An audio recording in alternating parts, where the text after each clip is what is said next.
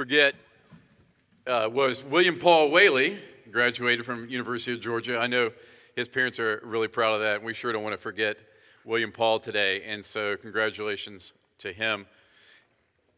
Well, if you've been tracking with us online, you know that we're still in the book of Mark. And I just want to say thanks to the tech and the band for their faithfulness over the last couple months. Uh, you know, if some of you have been here during that time, either with helping with tech or band, or a few of you have been part of the interview, and you know that uh, this was like a unique place to be over those two months. And I think it's something that's never going to be forgotten. Uh, it was a very special time. It really was. And we missed you greatly, uh, people sitting in the seats. And we look forward to our entire uh, congregation, our entire church being back here to worship soon, hopefully. But at the same time, we, it was a very special time. And it reminds me a lot, maybe, of what the earliest church experienced when they gathered to worship in secret and small and, and realizing the persecution they were under. And so, as we frame up the book of Mark, and as we talk about the book of Mark, um, you know, so much of what Jesus is going through and leads to his church results in great persecution, great suffering. And that's really the question that I really want to focus on today is what do we do when God doesn't feel like he's there? What, what do we do when we feel like we've been abandoned by God? And so we're going to be in Mark chapter 15, if you want to flip over there. I know everyone in here is familiar with the, the game Simon Says. I'm not going to make you play it. I thought about getting the seniors up here and let them do a game of Simon Says, but I know that, Hal, you wouldn't go for that, would you, at all? No. Um, but uh, as Simon says, you know the deal. You know, if Simon says do something, you do it. If Simon doesn't say to do it, then you don't do it. Well, there's a guy in our text today that most people don't even know who, the, who this guy is Simon of Cyrene. And you may recognize what he did when we look at the text, but the name may not ring a bell to you. And the thing is, Simon on our text, he doesn't say a word, but we need to base our life on what Simon does, not necessarily what Simon says in this passage. Because Simon, what he does is literally carry Jesus' cross. And Luke tells us, Mark doesn't say this, but Luke tells us he carried it behind Jesus. And I don't think anyone who has read the Gospels, when you hear that text, you don't think about Mark 8:34. We talked about this many weeks ago. If anyone would come after me, Jesus said, let him deny himself, take up his cross, and follow me. If anyone's going to follow me, Jesus says, if you're going to come after me, just like I'm doing, you need to take up your cross and you need to follow after me. And Simon literally does that. So Simon says discipleship.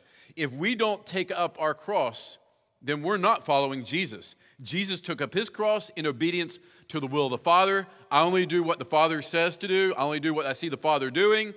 The Father said, Jesus, here is your task. You must take up your cross, go to Calvary, and be crucified. And the same thing goes for us. If we're going to truly follow Jesus, we must take up our cross and follow. So I hope that sticks with you. What does Simon say in those moments? And then in those moments where we feel abandoned and we feel like, what am I doing here? What's going on here? That God is for us and not against us. Let's pray and we'll look at this text. Father God, we thank you for your word that gives us life and truth that we can anchor our very lives into.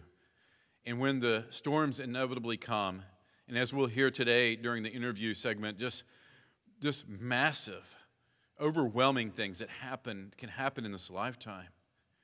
And God, that there's moments when we just feel that you've abandoned us, or we feel uh, uh, confused and we don't understand what's going on. God, we thank you that your word points us to Jesus Christ, and it points us to the cross, and it points us to why we're here. In Jesus' name we pray. Amen. So, Mark 15, let's go back one verse. We talked about this verse last week that a Pilate gave into the crowd. The crowd wanted to uh, crucify Jesus. They even let Barabbas, who was a convicted insurrectionist, off the hook, let this guy go. But Jesus, we want him to be crucified. They were spurred on by the religious leaders. We know a great deal of the people loved Jesus, especially the people in the countryside, people from the rural areas. But the, the, the religious leaders, their influence there in Jerusalem, they were able to work up the crowd to turn against Jesus, to result in Jesus being the last part of verse 15. He was scourged. And I want us to think about scourge for a second. That's a word I talked about last week for briefly, but Jesus was literally a, a whip with, uh, with several different lashes coming out of the whip, and they had bone fragments, they had metal pieces in them. And Jesus, if you saw Passion of the Christ, he, he, he leaned down and they whipped him multiple times with this lashing, this scourging. And that within itself would kill many, many people. But the Romans were experts in torture. They knew how to bring a person right next to death's door, but not kill them because they wanted to make a point here. This was all about showing here's what happens when you turn against Rome. Here's what happens when you try to rebel. We're going to make an example of you. And so Jesus wasn't the first person to be scourged, and he wasn't the first person to be crucified, but obviously Jesus is crucified and killed for reasons beyond anyone else who had ever been crucified or killed. And so it was designed by the Romans to be humiliating. A Roman citizen could not be crucified. It was gruesome, it was terrible, and it was for the worst of offenders. And so Imagine Jesus' followers for a second. Imagine the people who had followed him as he calmed the storm and he healed the sick, as he did all these miracles, raised Lazarus from the dead. I'm sure they're perplexed at this moment. What's going on? This is a guy who had authority over everything. Demons submitted to him, yet we see him now at the mercy of the Romans. What's going on with a king? How could this be happening? And then verse 16 carries on with just the extent of what happens to Jesus. And the soldiers led him away inside the palace, that is, the governor's headquarters, and they called together the whole battalion. So a battalion of Romans would have been 600 people. And they called, obviously, probably not all those 600 were there. Many had other duties. But they called together this big group of people, the Roman soldiers, and they began to just mock Jesus. In verse 17 says they even took the opportunity to, to clothe him in purple, which would signify royalty. So you want to be king? You say you're the king of the Jews? Here you go, king. Let's put this robe on you. And then it says they twisted together a crown of thorns and they put it on his head. So imagine the mockery, the ridicule, and the followers of Jesus thinking, how in the world could this be happening? And has Jesus stood there and he took this punishment and this abuse and this, on top of that, just the, the, the sarcasm and the shame for us. In verse 18, they begin to salute him Hail, King of the Jews. And you remember he had the crown of thorn on his head, and they begin to strike his head with a reed, a big bamboo pole. And they begin to hit him over the head with it and spit on him. And they knelt down in, in sarcasm, in mockery, and gave homage to him the scripture verse says. Jesus suffered these things. Jesus was treated with this extreme cruelty and this extreme just uh, why would they want to create, treat jesus in this manner i think a couple of reasons I've, I've questioned what was the romans motivation for this but they were obviously loyal to Caesar. And think about even in our world, like peacekeeping forces that go in and occupy a land today. You know that these guys who are dealing with the civilians who hate them and, and, and they have to follow the orders, but, but they're, they're, they're reluctant to do it. And oftentimes they're agitated and they, they, they rebellious and they have you know, just an attitude of disrespect toward the authority that's there, the peacekeeping force there. That's kind of what the Romans would have been to the Jewish people. And, and so there was this underlying animosity and tension that was always existing. And then Jesus, by the Roman soldiers' account, I mean, Jesus was declaring himself the king of the Jews. They didn't understand the intricacies and the, the details and the theology behind all this stuff that's going on with the, the, the religious leaders of the day. All they see is here's a guy who wants to bring on an insurrection against the Romans, the occupying forces. And here's Roman soldiers who want to show the Jewish people who's in charge. We're in control. And so they lash out and they take this all, all out on Jesus. And so this needless, brutal torture of Jesus would have been common to anyone who would rebel against Caesar and against Rome. But Jesus seems to have gotten it particularly bad. And maybe it was the fact that Jesus refused to defend himself. Jesus refused to speak up. But here we go, and Jesus was just taking this abuse, taking this rejection. And as he suffers there for us, what do we take away from that? There's so many things that we could take away, but one thing I, I want to talk specifically to our seniors in high school today is this. Oftentimes, we think about God's will. We think about what's God's will for my life? And we begin to line up the big questions for what's God's will. You know, you, most of you probably crossed the first one where am I going to go to college? What's next for me? You've made that decision. And now you may be even questioning, am I going to make it to the college campus? That's one that's unique to you, not for, uh, uh, you know, generations in the past. But the next question is, you know, what am I going to major in? Maybe you've tackled that one. Then it's, you know, what job am I going to do once I do graduate? Who am I going to get married to? That's a big decision. And so we look at God's will as all these things that have to line up in our life in order to, for us to be a productive citizen. And those are all incredibly good and important decisions.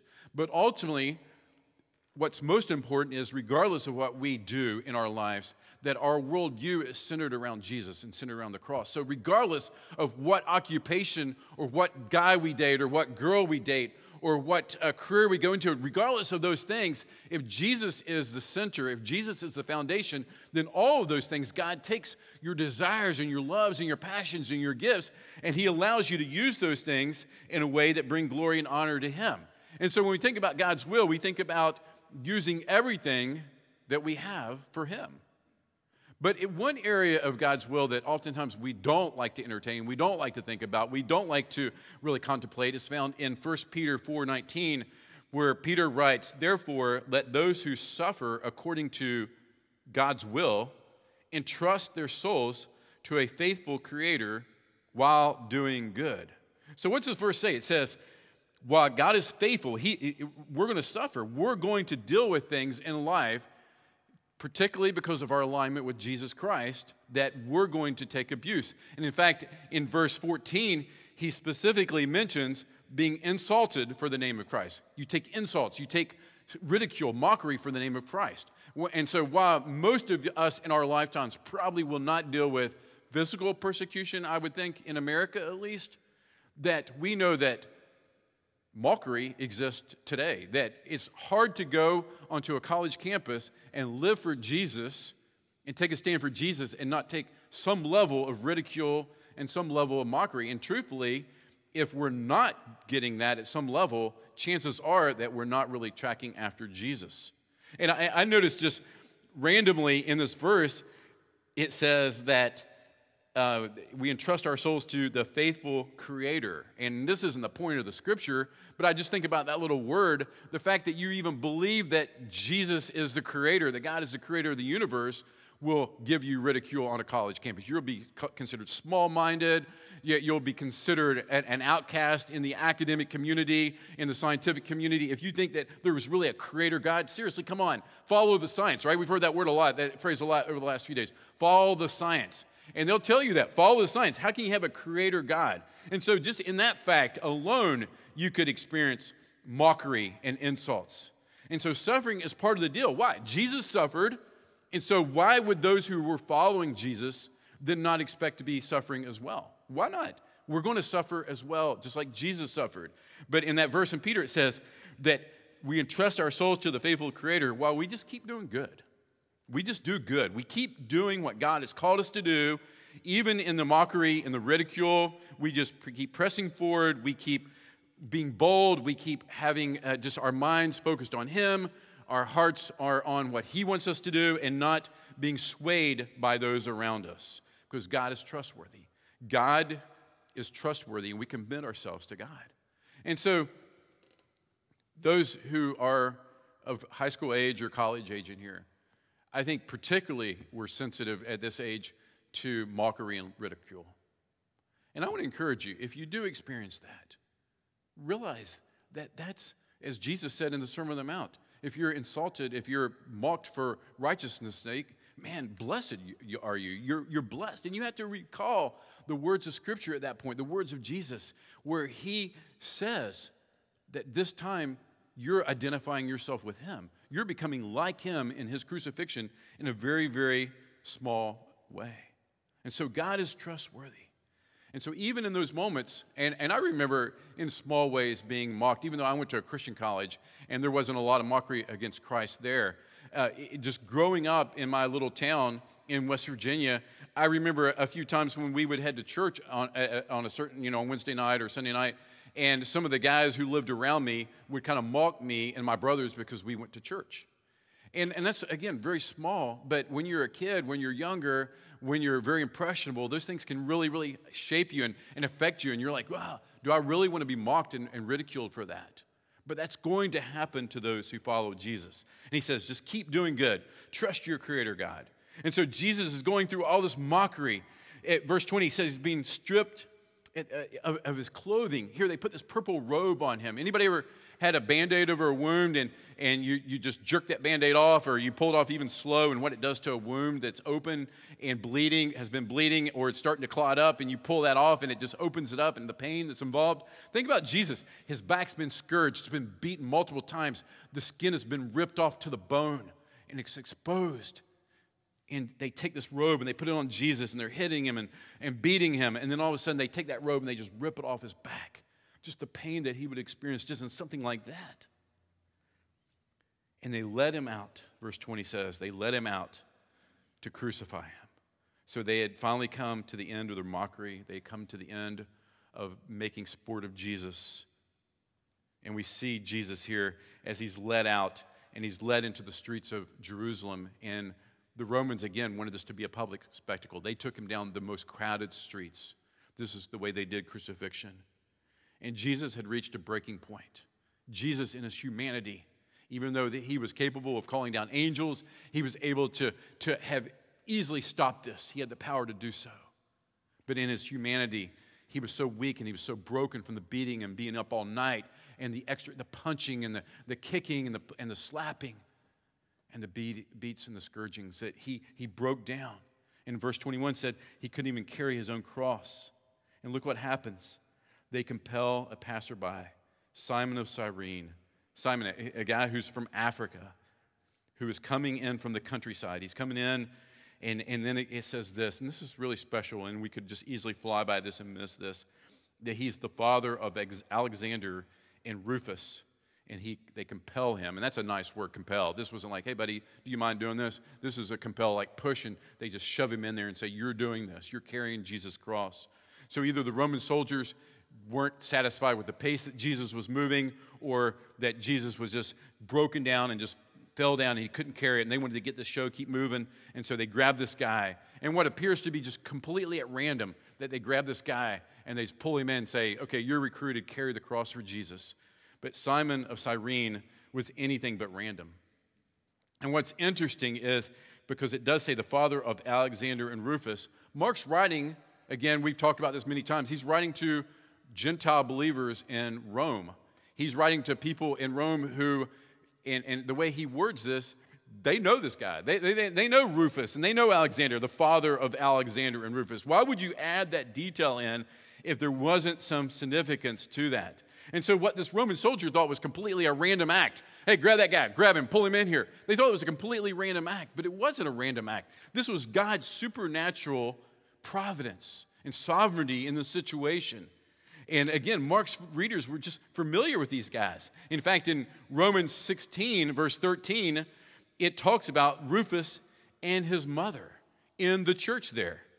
And so, the, the, just connect the dots, all scholars would agree there's no reason Mark would added this in if Rufus, for sure, and Alexander and his mother did not put their faith and trust in Jesus.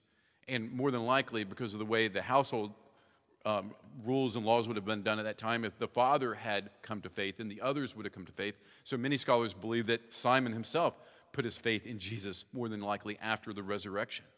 And so, if there's any doubt, a couple levels here. If there's any doubt that the Bible isn't trustworthy, I mean, you don't throw in actual people who actually walked on the earth at the same time Jesus was alive, and you're writing to this audience and you say, hey, this is the father of those guys you know, Rufus and Alexander. I mean, what a confirmation that the Bible is historically accurate and is true, and that they're writing to people who were actually eyewitnesses. And the reason I tell you that, maybe you think, well, I know that. But do you live like that? Do I live like that? Do I live as if this stuff is worth building my life upon? Or do I say, I want some Jesus to take with me to college, but pretty much I want college to be about my life and my career to be about my life? Or is Jesus the center and he's everything? And I say, I'm stepping into your life. My identity is in you, Jesus.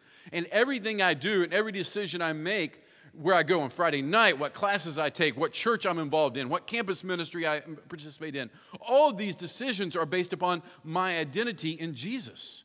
Because that's the main thing. The main thing is He's real and He exists and He rewards those who seek after Him. And so, if there's any doubt about the Bible, this should put it to rest. This simple fact that these were people who were eyewitnesses, and Simon was there, and he turns to Jesus as a result of the fact that he's recruited in by random to be part of this crucifixion scene. And there's just nothing random that happens. The, to the Roman soldiers, it appeared random, but Simon probably thought, why am I being picked out of here? But God had a plan. And God had a purpose. And think about this. Think about grabbing Jesus' cross and begin to carry it, and his blood just running down all over Simon as he carried it. And I can't help but to tie that together that Jesus' actual blood ran over him, but if he turned to Jesus and put his faith in Jesus, Jesus' blood again washed over him giving him forgiveness of sin. The purpose why Jesus came in the first place, that Jesus was abandoned so that we could know life and we could know God and we could have a relationship with God. I can't help but think that Simon felt very, very picked out, picked on. I can't think, but at that time he would think, why would, why would you pick me? I'm just coming in from the countryside. I'm just here passing by. I'm not even like involved in this. I'm not, I, you know, I have no stake in this. And they, they grab me and pull me out of the crowd. And some people even say that possibly he was picked on because of his race, being from Africa. There's uh, not real proof of that, but it could be a possibility, seeing that, that he was from Africa. He would have felt extremely abandoned. But God turns that and uses it to bring his sons, his, his wife, to Jesus. And there they are in the church in Rome. So, no matter what you face, no matter what you go through, God's word speaks truth. I think one of the number one complaints I got from students when I was a student pastor was this I don't feel God. I just don't feel like He's there. You know, students, you don't grow out of that. There's still times where you think, God, I just feel like you're so distant. Have you abandoned me? Are you there? But His word speaks truth to us. His word tells us we're afflicted in every way, but we're never crushed. It says that if God is for us, who can be against us? There's no condemnation for those who are in Christ Jesus. If God didn't spare his son, won't he give us everything else we need to live a life of godliness and to be able to live through whatever he's called us to live through for his purposes and for his will? What can separate us from the love of God? God, it feels like you're separated, but your word says nothing can separate me from your, from your love. And the, and the cross proves that to be true. The cross is my proof, it's my evidence that nothing can separate me from your love. And so look at the cross. Look at the cross. Well, one thing I have loved about this time of our church being, being able to do just online and not having a live service is the interview portion. And I didn't want to scrap that today because we do have people here. And today I've asked DJ Strong and Heather Whitaker to come up here and join me. And I called DJ on Wednesday and I asked him if he would be willing to be part of this discussion. And, and he agreed graciously and I asked him this question. Thanks. I asked him. I said, you know, when you're you feel abandoned by God, how do you? What do you do? How do you turn to God in those moments? And he, and he said this. He said, I don't can't say I really, you know, I, have never felt like God has abandoned me. Is that right? I've never felt like God has abandoned me. Yeah. And and and and then he went on to say, but in those situations, what he does feel and, and those kind of things we'll talk about in a second. But since that happened on Wednesday was that Thursday then you got a call that something else devastating happened. Just catch us up to speed. Wednesday evening, late. Okay. Um, one of the my sister-in-law does fostering, so she fosters children. Um, and we got word that one of the one of the twins that she had from the time they were uh, five weeks old, I think, to about two and a half years, was murdered. Uh, apparently by his own father. So so just from the time I said, "Hey, let's just talk," because as you know, that um, he's went through the death of a child in the in the last three months, and And then this turns around, that February, happens on yeah. top of that. So, so is your answer still the same to me now today as it was on Wednesday morning that you, you, you know God hasn't abandoned you? Absolutely. Because um, um, the despair I feel, how I am now, if I felt abandoned by God too, I don't think that I'd be sitting here right now talking to you or to all of you guys. Well, that verse, yeah, I think of afflicted but not crushed. Your faith is not crushed. How have you grown in all the things that have happened to you over the last couple years? My um,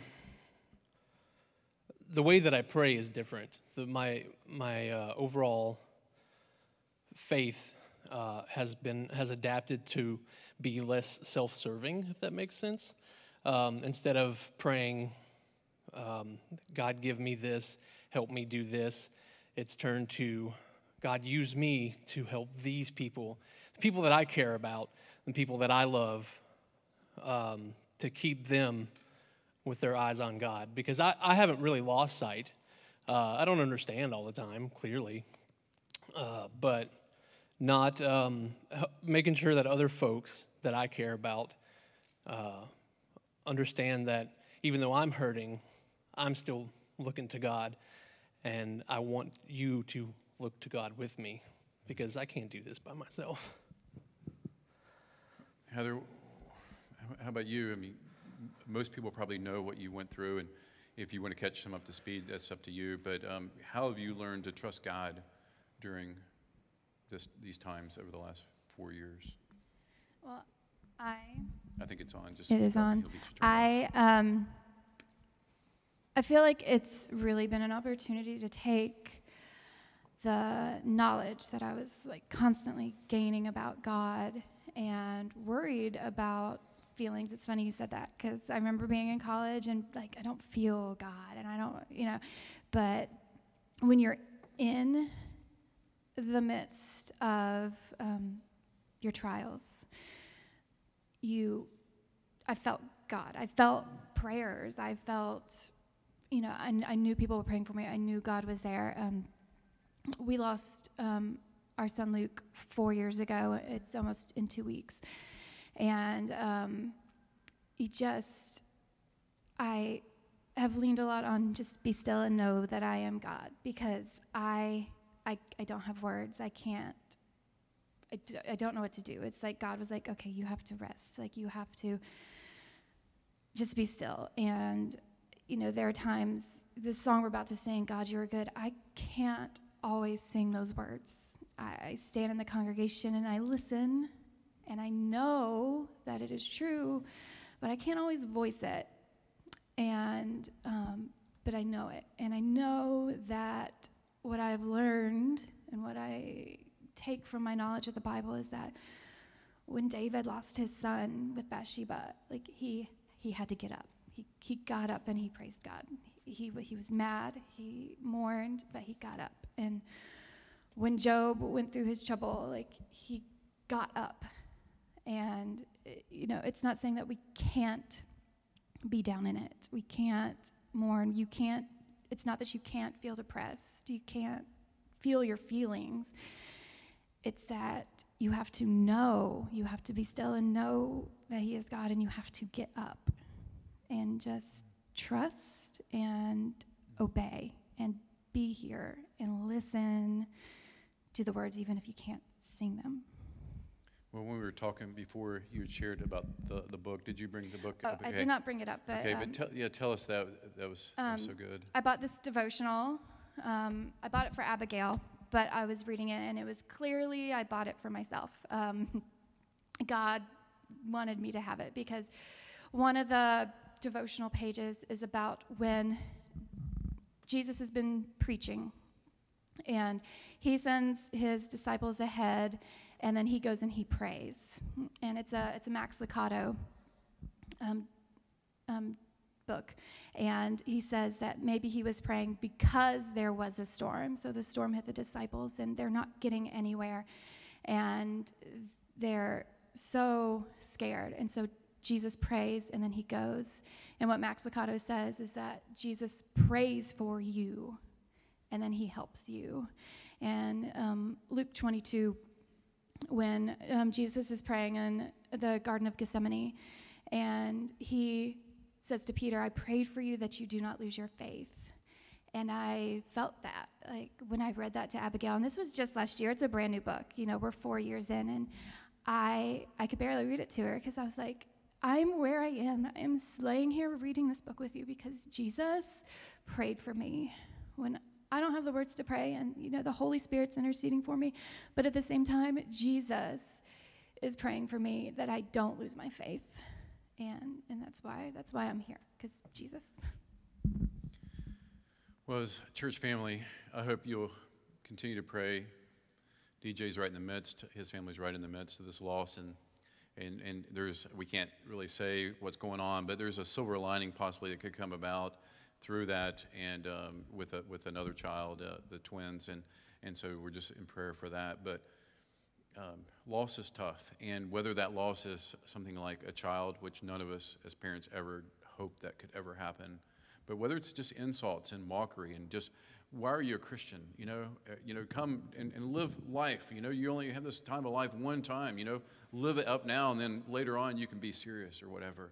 And that's Satan trying to tempt you and trying to get you to turn from your faith. But scripture says that you're afflicted, but if your faith is real, it won't be crushed.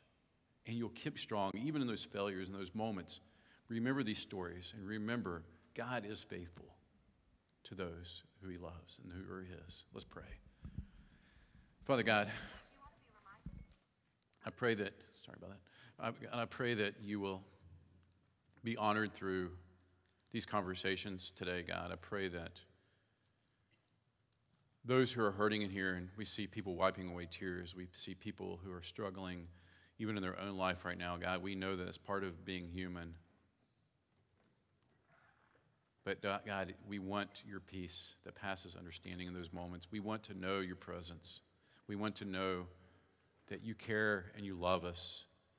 And God, I pray you'll increase our faith to, to really believe what you say is true that you are good and you love us. And God, help us to remember the cross because the cross is the definitive action for all of eternity that proves to us that you really do love us.